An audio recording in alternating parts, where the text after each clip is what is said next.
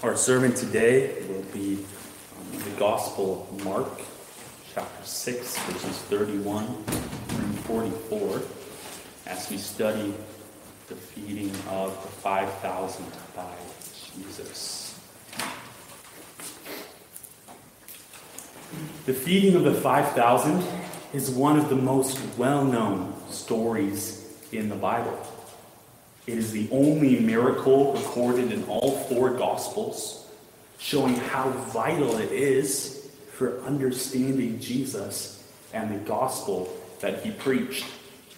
But familiarity breeds contempt, as the saying goes, and our familiarity with this passage can easily lead us to remember all the details of the story, but to miss the real, bigger meaning behind it. We can remember and recount the number of loaves and fish, the baskets of leftovers, the unbelief of the disciples, the incredible miracle of Jesus, and the excited reaction of the crowd. But can we explain why Jesus performed this miracle? Can we explain why all of the gospel writers recorded this specific miracle for future generations of Christians, including us. My hope is that after tonight, all of us can answer that question with a decisive yes. Tonight we will study, as I said, Mark's account of this great miracle out of the four that are in our Bibles. Again, you can find that in chapter 6 verses 31 through 44 in that gospel. Please turn there for the reading of it. This is the inspired, infallible, inerrant Word of God. And he said to them, Come away by yourselves to a desolate place and rest a while. For many were coming and going, and they had no leisure even to eat. And they went away in the boat to a desolate place by themselves. Now many saw them going and recognized them, and they ran there on foot from all the towns and got there ahead of them. When he went ashore, he saw a great crowd, and he had compassion on them, because they were like sheep without a shepherd. And he began to teach them many things. And when it grew late, his disciples came to him and said, this is a desolate place, and the hour is now late. Send them away to go into the surrounding countryside and villages and buy themselves something to eat. But he answered them, You give them something to eat. And they said to him, Shall we go and buy 200 denarii worth of bread and give it to them to eat? And he said to them, How many loaves do you have? Go and see. And when they had found out, they said, Five and two fish. Then he commanded them all to sit down in groups on the green grass. So they sat down in groups by hundreds and by fifties. And taking the five loaves and the two fish, he looked up to heaven and said a blessing and broke the loaves and gave them to the disciples to set before the people. And he divided the two fish among them all. And they all ate and were satisfied. And they took up twelve baskets full of broken pieces and of the fish. And those who ate the loaves were five thousand men. The grass withers, the flower fades, but the word of our God will stand forever. Let's pray. Father in heaven, we thank you for your word that here we can see your Son in all his glory and power. Father, we pray that as we study these verses, that you would illuminate them for us, that we would be able to understand um, the, the meaning behind this miracle, and that it would help us to not just gain and stock up knowledge, Lord, but that it would help us to love you and to love your Son more and to worship you. We pray these things in his name. Amen. Today, uh, or tonight, rather, our sermon will consist of three main points. Firstly, the true king. Secondly, the short sighted disciples. And thirdly, the meaningful miracle. Firstly, the true king, the short sighted disciples, and the meaningful miracle. When looking at a passage like this in the course of a gospel, it's important to remember that the gospels are not just a bunch of separate events that were stitched together in random order by the writers of the gospels, but rather they're in a specific context, and the things that come before them and the things that come after them are there in that order for a reason. The Holy Spirit caused them to be in that order for a reason. So when we look at the passage immediately before this one, we see something that might, at the surface, seem unrelated. That is the death of John the Baptist, as probably a lot of your Bibles will um, title it um, in the superscript. What we see here, though, is the main focus is not the death of John the Baptist, though it's the result. But what we see is a wicked king. That wicked king being King Herod. In verses 17 and 22, we see that Herod was wicked because he was lustful, and because even beyond that, he was incestuous. In verse 17, uh, we see that Herod had put John in prison because he had criticized Herod's taking of his brother's wife for himself. In verse 22, the, the thing that prompts Herod to make the reckless promise that results in the death of John the Baptist is watching his stepdaughter dance in front of him in an alluring fashion. So you can see that this is a man who was fully enslaved by his, by his base, his fleshly desires. We also see that Herod was weak willed. In verse 17, he puts John in prison not because he was offended by what John was saying, but because his new wife was offended. So he put John in prison, an innocent man in prison, not because he was personally convicted of it, but because he was being pressured by somebody and he gave in. In verse 21, we see that Herod was profligate in the middle of a society that was suffering under the yoke of Roman rule and oppression, where most of the people were very poor. We see in verse 21 him on his birthday giving a huge banquet for his nobles, his military commanders, and the leading men of Galilee with food and dancing and all sorts of uh, typical royal court extravagance. This is not a man who cared about his people or the wise stewardship of their resources. In verse 23, we see that Herod was arbitrary. Instead of realizing that the promise that he had made to this girl was, was uh, extremely foolish and would result in him doing a very evil act, he did it anyway and went through with it. In verses 26 and 27, you can see that that is because he was prideful. He did not want to see the men around him who he wanted to think well of him, to see him go back on a promise that he had made.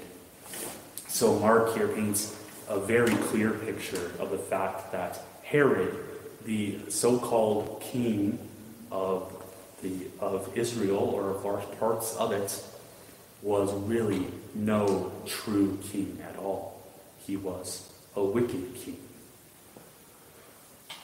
In reaction to, uh, it seems, to the death, to the beheading of John the Baptist, um, Jesus, we see in verses 31 and 32, uh, calls his disciples to come away with him.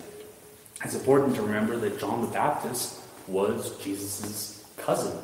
Uh, presumably, they would have known each other relatively well, and we can easily imagine that Jesus was um, very deeply grieved by the death of John the Baptist, um, as he was by the death of Lazarus.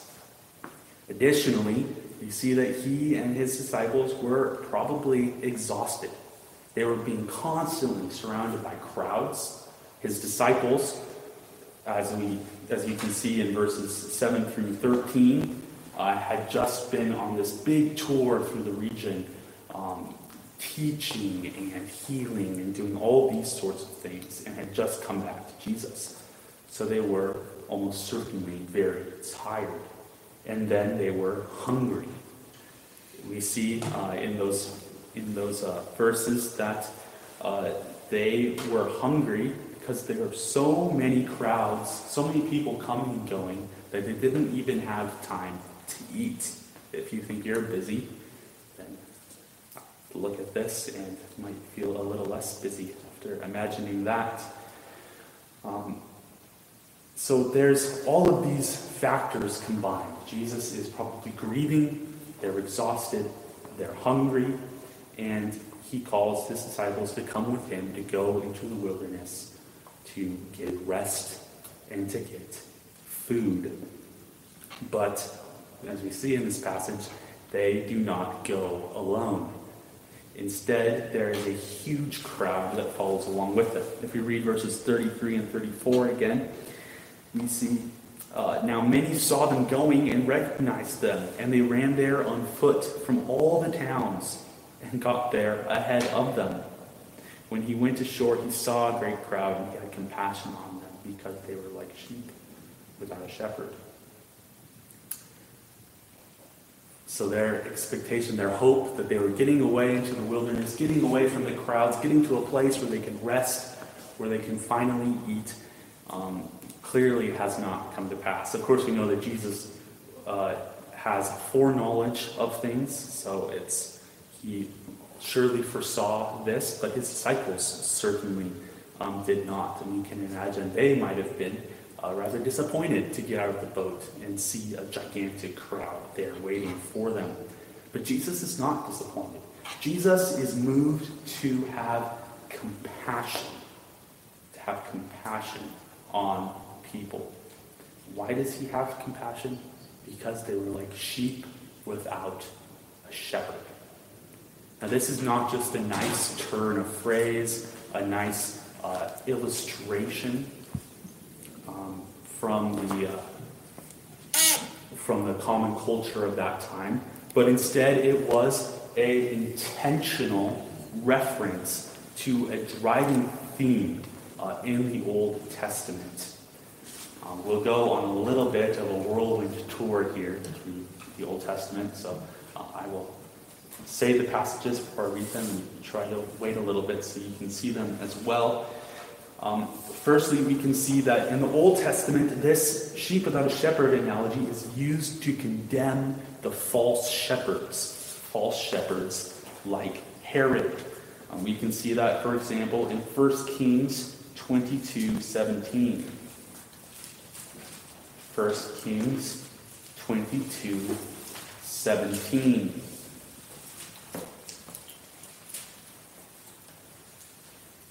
Here, the prophet Micaiah is speaking to Ahab, who I'm sure most of you know as one of the most wicked kings uh, of the Old Testament. And when Ahab calls him to give him a uh, prophecy about how he's going to triumph in battle, Micaiah instead proclaims what the people of Israel are currently like, suffering under his kingship. And he said, I saw all Israel scattered on the mountains as sheep that have no shepherd. And the Lord said, These have no master, but each return to his home in peace. So they were without a shepherd because they had only a wicked leader. On the same theme, we see Zechariah chapter 10, verses 2 and 3. Zechariah chapter 10, verses 2 and 3, where the prophet Zechariah speaks about the failings of the rulers of Judah and of Israel in the midst of a passage where he speaks about their future restoration.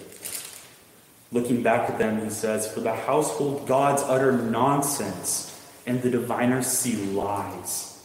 They tell false dreams and give empty consolation. Therefore, the people wander like sheep. They are afflicted for lack of a shepherd. My anger is hot against the shepherds, and I will punish their leaders.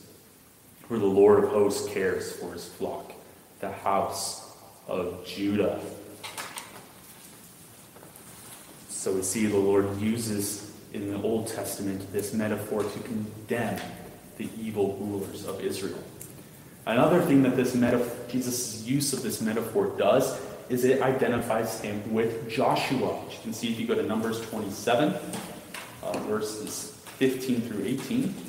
Numbers 27, verses 15 through 18.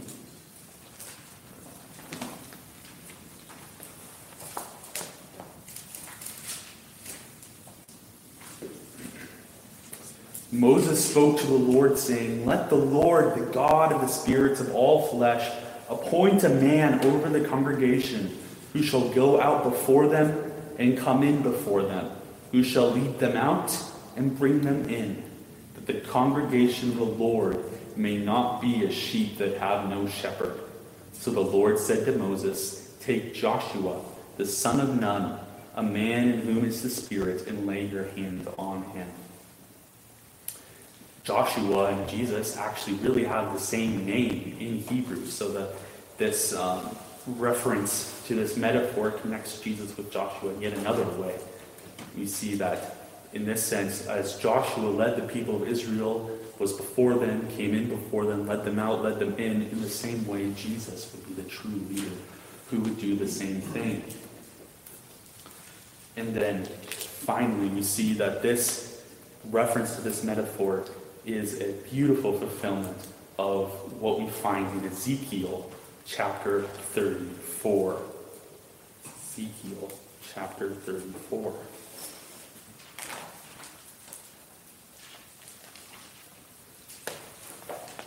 I'll read a longer section of this because it's just it's such an incredible picture that is so clearly fulfilled by Jesus in this feeding of the 5,000. Starting in verse 1 The word of the Lord came to me, Son of man, prophesy against the shepherds of Israel. Prophesy and say to them, even to the shepherds, Thus says the Lord God, Ah, shepherds of Israel, who have been feeding yourselves. Should not shepherds feed the sheep? You eat the fat, you clothe yourselves with the wool, you slaughter the fat ones, but you do not feed the sheep. The weak you have not strengthened, the sick you have not healed, the injured you have not bound up, the strayed you have not brought back, the lost you have not sought, and with force and harshness you have ruled them. So they were scattered because there was no shepherd, and they became food for all the wild beasts. My sheep were scattered. They wandered over all the mountains on every high hill.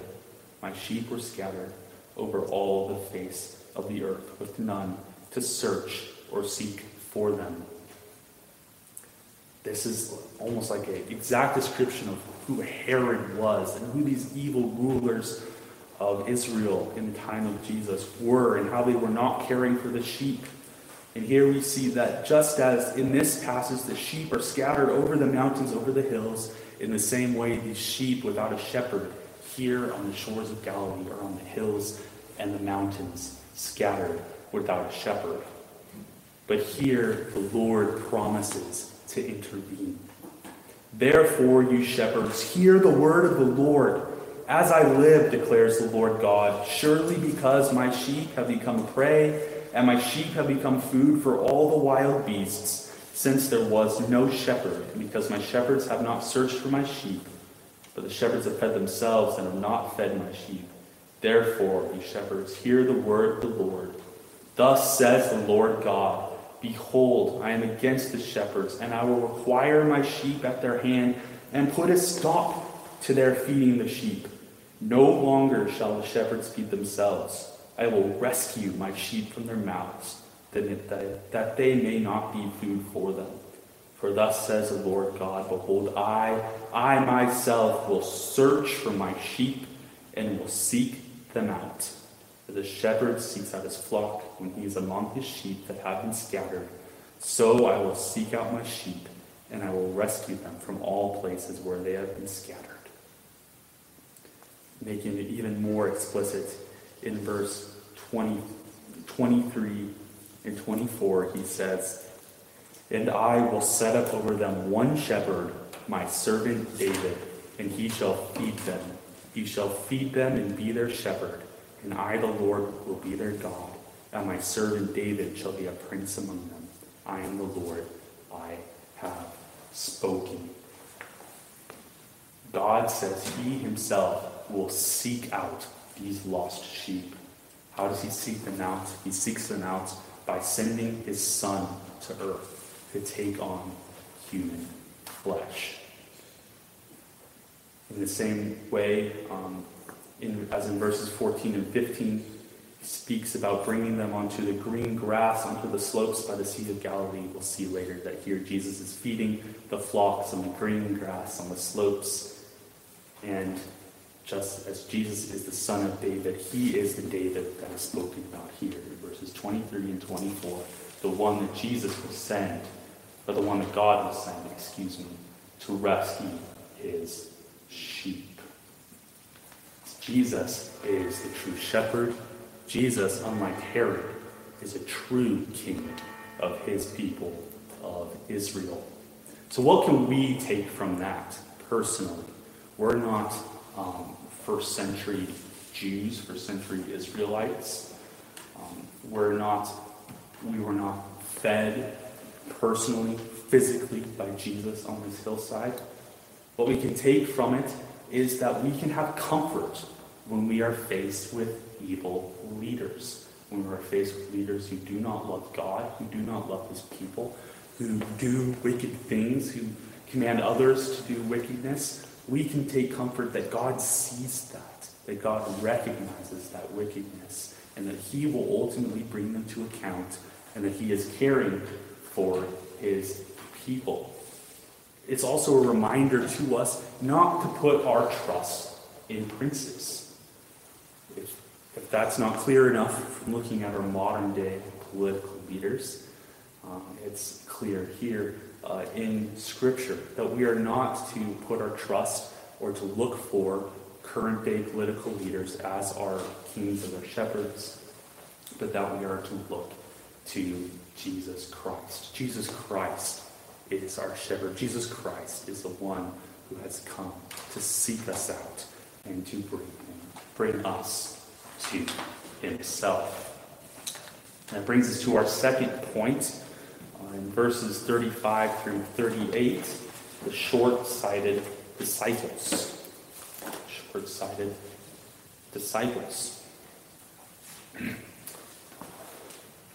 In this portion of um, this story of the feeding of the 5,000 takes part in the middle of the first part of Mark of the book of Mark in the way that most people divide it. And, and this portion, sort of from the beginning of the book to close to the end of chapter 8, is constantly asking the question who is Jesus? Who is Jesus? It starts with Mark's declaration in chapter 1, verse 1, that Jesus is the Messiah, the Son of God. And it ends near the end of chapter 8 with a blind man finally confessing Jesus as the son of David. And after a blind man who's, who's encountered Jesus for the first time confesses it, then the disciples finally start to recognize it. But in the middle of this section, everyone, including the disciples, constantly struggle to answer this question Who is Jesus. They've seen Jesus do so many miracles, so many incredible things uh, at this point. They've seen him cast out demons.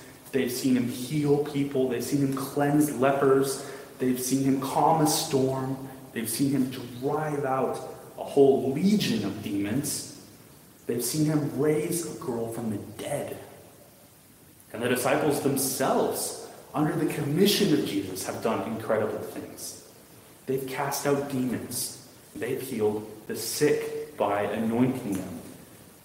Yet they still seem to completely misunderstand uh, the larger picture.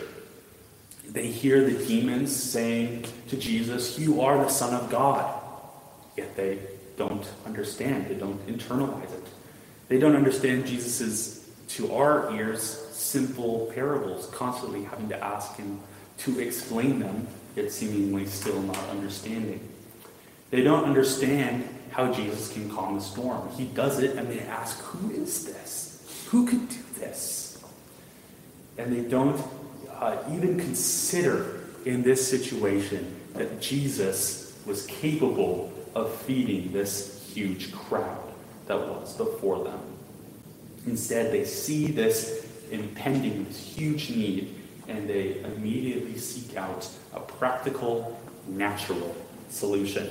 As you see in verse 35, where it says, And when it grew late, his disciples came to him and said, This is a desolate place, and the hour is now late.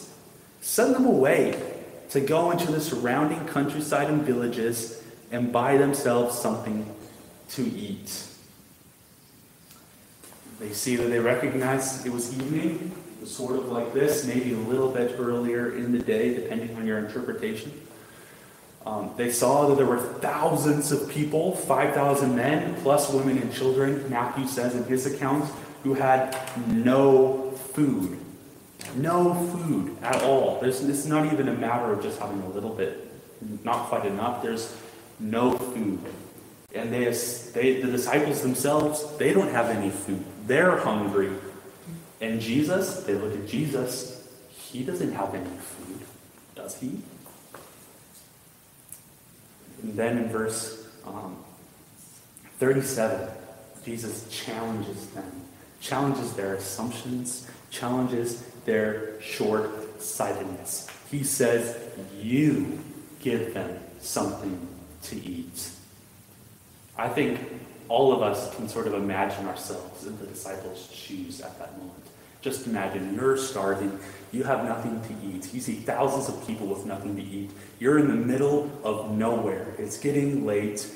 Things are going to go very badly if something doesn't change soon. And here Jesus is telling you, telling me, you feed them. The disciples' reaction even if it seems a little bit harsh to us, is probably pretty similar to how all of us would respond if we were in their shoes. But why would Jesus say this? Say, you feed them. That's an allusion to 2 Kings 4, um, chapter 4, verses 42 through 44. I will make you turn there. Um, but in this, in this passage, the prophet Elisha is there um, with over a hundred men, sons of the prophets, and he tells his servant to take the 20 little tiny barley loaves that he has and to feed this over a hundred hungry men. And the servant reacts with this, the exact same sort of disbelief as the disciples. Yet Elisha, like Jesus, insists on going through with it and the same miracle of the multiplication of food and the satisfaction of people's hunger um, takes place. So here you see Jesus by saying this, he's identifying himself with the prophet Elisha, even though it seems his disciples completely fail to understand, showing that he is, uh, in addition to being a true king, a true prophet. But the disciples, um, as you saw in verse 37 and 38, they still remain in a state of total disbelief. Shall we go and buy 200 denarii worth of bread and give it to them to eat? 200 denarii is around uh, eight months' wages uh, for the people in Galilee. Um, and even then, in John's account, we see one disciple say, even that would not be enough. Now, Jesus and the disciples, they were poor. 200 denarii uh, was not something that they probably even had, even if they were to go into the villages. And it's doubtful that they would have even been able to find enough bread to feed all these people or to be able to carry it back with them. And uh, we see them even in the response, they, they pretty much repeat Jesus' words exactly, saying, Give it to them to eat. You can hear this just incredulous tone. It's like they can't believe what they heard, so they repeat it back to Jesus with the same words, saying, Surely you misspoke. Surely you have some sort of different idea about what to do here. But Jesus, instead of rebuking the disciples, being angry, frustrated with them, he's patient with them.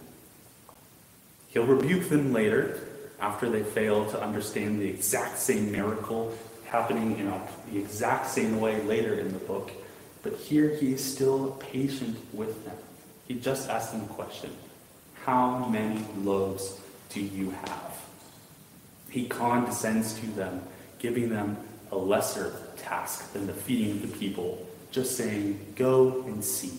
Go and see how much food you have. The disciples, they don't understand. They still are in disbelief, but they are, uh, they do admirably. Not, they don't keep arguing with Jesus. They go and they obey him. They look. In John's account, we see that they uh, find a boy with some, with few, five barley loaves and two little dried fish, and they bring it to Jesus, and they say, "Here it is. This is what we have." one loaf for every thousand men. And this is not a German loaf, it's a little, like, circular, flat piece of um, bread, and two and one fish for every 2,500 men. Um, it was still clearly nowhere close to enough, probably even for the disciples of Jesus, much less such a gigantic crowd.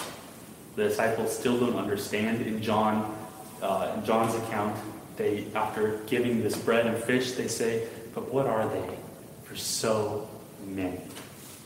What are these for so many people?" It's still a question. It still shows they don't understand, but it does show that rather than sort of confronting Jesus like they had before, now there's almost this, this attitude of Jesus, what are you up to? What is going on here? This is still not enough, is it? Is it? So we see that the disciples here are short sighted. What can we take away uh, from that passage? I think it's relatively clear. We can see ourselves, like often in the Gospels, very well in the disciples' shoes. We see that God must open eyes and soften hearts. No amount of witnessed miracles, no amount of human words, human wisdom, human ideas are enough to open eyes and soften hearts. Only a internal miracle, not an external one that we witness, an internal miracle of the Holy Spirit can enable us to see and to understand the gospel to see and to understand Jesus Christ. Secondly, we see that we need to obey God even when we don't understand. That's a thing that happens often nowadays where a new cultural norm comes out and we see that the culture maybe even our understanding, our instincts comes against a biblical instruction, a biblical law. We don't understand why God would forbid us from this thing. We don't understand why God says that the church should be this way and not this way. But we see that from the disciples' example, even if we don't understand why God gives us these instructions, we need to obey Are difficult decisions that we are called to make. We must obey, walking by faith, not by sight. And then we see that God is patient with his people. Over and over, the disciples totally misunderstand what Jesus is doing. They make mistakes, But over and over, Jesus patiently takes them by the hand and shows them and guides them. And he does the same thing for us through his word, through his Holy Spirit. Be encouraged. You, I, we have a Savior who loves us and who is patient with us. Brings us to our third and final point of meaningful miracle. In verses 39 and 40, we see that, that uh, Jesus commanded the disciples to cause the, the crowd to sit down in groups on the green grass. This might just seem like a little bit of pointless, um, a little bit of a like pointless illustration, sort of like if you ever read Tolkien, um, Lord of the Rings or The Hobbit or something, and there's just adjective after adjective thrown in there. And some people like it, I like it, but some people are like, what, what is the point of this? Mark is not that way. Mark's gospel is written in such a succinct, uh, boom, boom, boom, boom, boom sort of way. There's like the catchphrase of his gospel is euthus, immediately. He tells, he tells a story in two or three verses, and then he says immediately, and we transition to the next story. So if we see something like this, Mark is trying to tell us something by, by taking his time to mention that there was green grass. And what is he alluding to? He is alluding to the 23rd Psalm, which I'm sure all of you are very, very familiar with. The Lord is my shepherd, I shall not want. He makes me lie down in green pastures. He leads me beside still waters.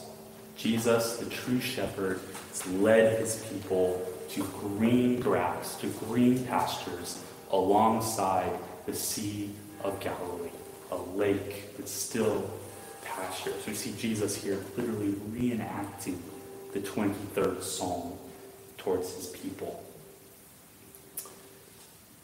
Jesus is our shepherd. In verses uh, 41 through 44, we see Jesus finally perform this miracle that he's been building up to this entire time. Let's read through the passage one time, and he says, and taking the five loaves and the two fish, he looked up to heaven and said a blessing and broke the loaves and gave them to his disciples to set before the people. And he divided the two fish among them all. And they all ate and were satisfied. And they took up twelve baskets full of broken pieces and of the fish. And those who ate the loaves were 5,000 men. It's an incredible miracle, even just on the face of it. Clearly, it shows us the power of God, His glory, His ability to provide for us. If you were to take any of those lessons away from this passage, they would be right lessons. Um, there would be no fault in interpreting that from this passage. But there's also much more to it, much more underlying it. In the first place, um, we see, we see, I think we see um, here Jesus reenacting, fulfilling the, the giving of manna to the people in the wilderness in Exodus. Jesus is being shown here as a new and a better Moses. He divides the crowds into hundreds and fifties, like Moses does in Exodus 18. And but unlike Moses, making him a new and better Moses, he doesn't merely relay to people that God is going to be giving them bread through the manna on the ground, but he makes, he creates the bread and gives it to the people himself, gives it to them directly. So Moses, in this case, is a type of Jesus Christ, who is the true lawgiver, the true shepherd, the true prophet uh, of his people. We also see that, unlike in the account in Exodus, the people are not grumbling after receiving um, this bread. Instead, they're satisfied. They're satisfied. In Deuteronomy 8:3, we see that um, it's not just I and commentators who see that there's deeper meaning to the manna in Exodus, but in Deuteronomy 8.3, God himself explains the purpose. In Deuteronomy 8.3, where he says, And he humbled you and let you hunger and fed you with manna, which you did not know, nor did your fathers know, that he might make you know that man does not live by bread alone, but man lives by every word that comes from the mouth of the Lord. We see that in this passage before Jesus gives the people bread, what has he been doing? He's been teaching them. The people have been receiving the true, the spiritual bread from the mouth of the Lord, and then they're eating the manna, the physical bread that has been given to them. And that brings us to the other big picture here that Jesus is giving us. Um, the Apostle John makes that explicit um, in John chapter 6. You turn there with me. Uh, at the beginning of chapter 6, uh, Jesus feeds the 5,000. It's a very similar account to Mark, with some extra details. But after that, John introduces, basically interprets this passage for us. Um, the crowd follows Jesus, basically chasing him and the, and the disciples after he feeds them. And then Jesus confronts them in verses 26 and 27. Jesus answered them, Truly, truly, I say to you, you are seeking me not because you saw signs, but because you ate your fill of the loaves. Do not labor for the food that perishes, but for the food that endures to eternal life, which the Son of Man will give to you. For on him God the Father has set his seal. The crowd responds with, quite frankly, shocking ignorance after seeing they saw a miracle. They were just saw 5,000 people fed by Jesus. And what do they say in verse 30? Then what sign do you do that we may see and believe you? What work do you perform? Our fathers ate the manna in the wilderness, as it is written, He gave them bread from heaven to eat. It's, it's almost too uh, on the nose to read it. it. You really see there that uh, these the people are blind, that their hearts are hardened. After a long back and forth, Jesus really gets to the heart in verses 47 through 51, where he says,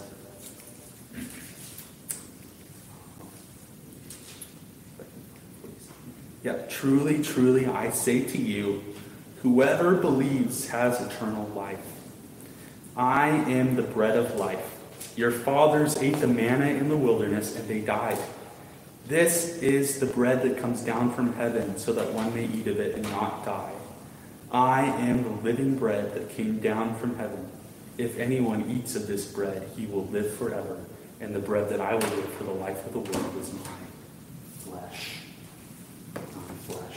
Jesus is the bread of life. Whoever feasts on him will never die and is spiritually fed even now in this life. How do we feast on him?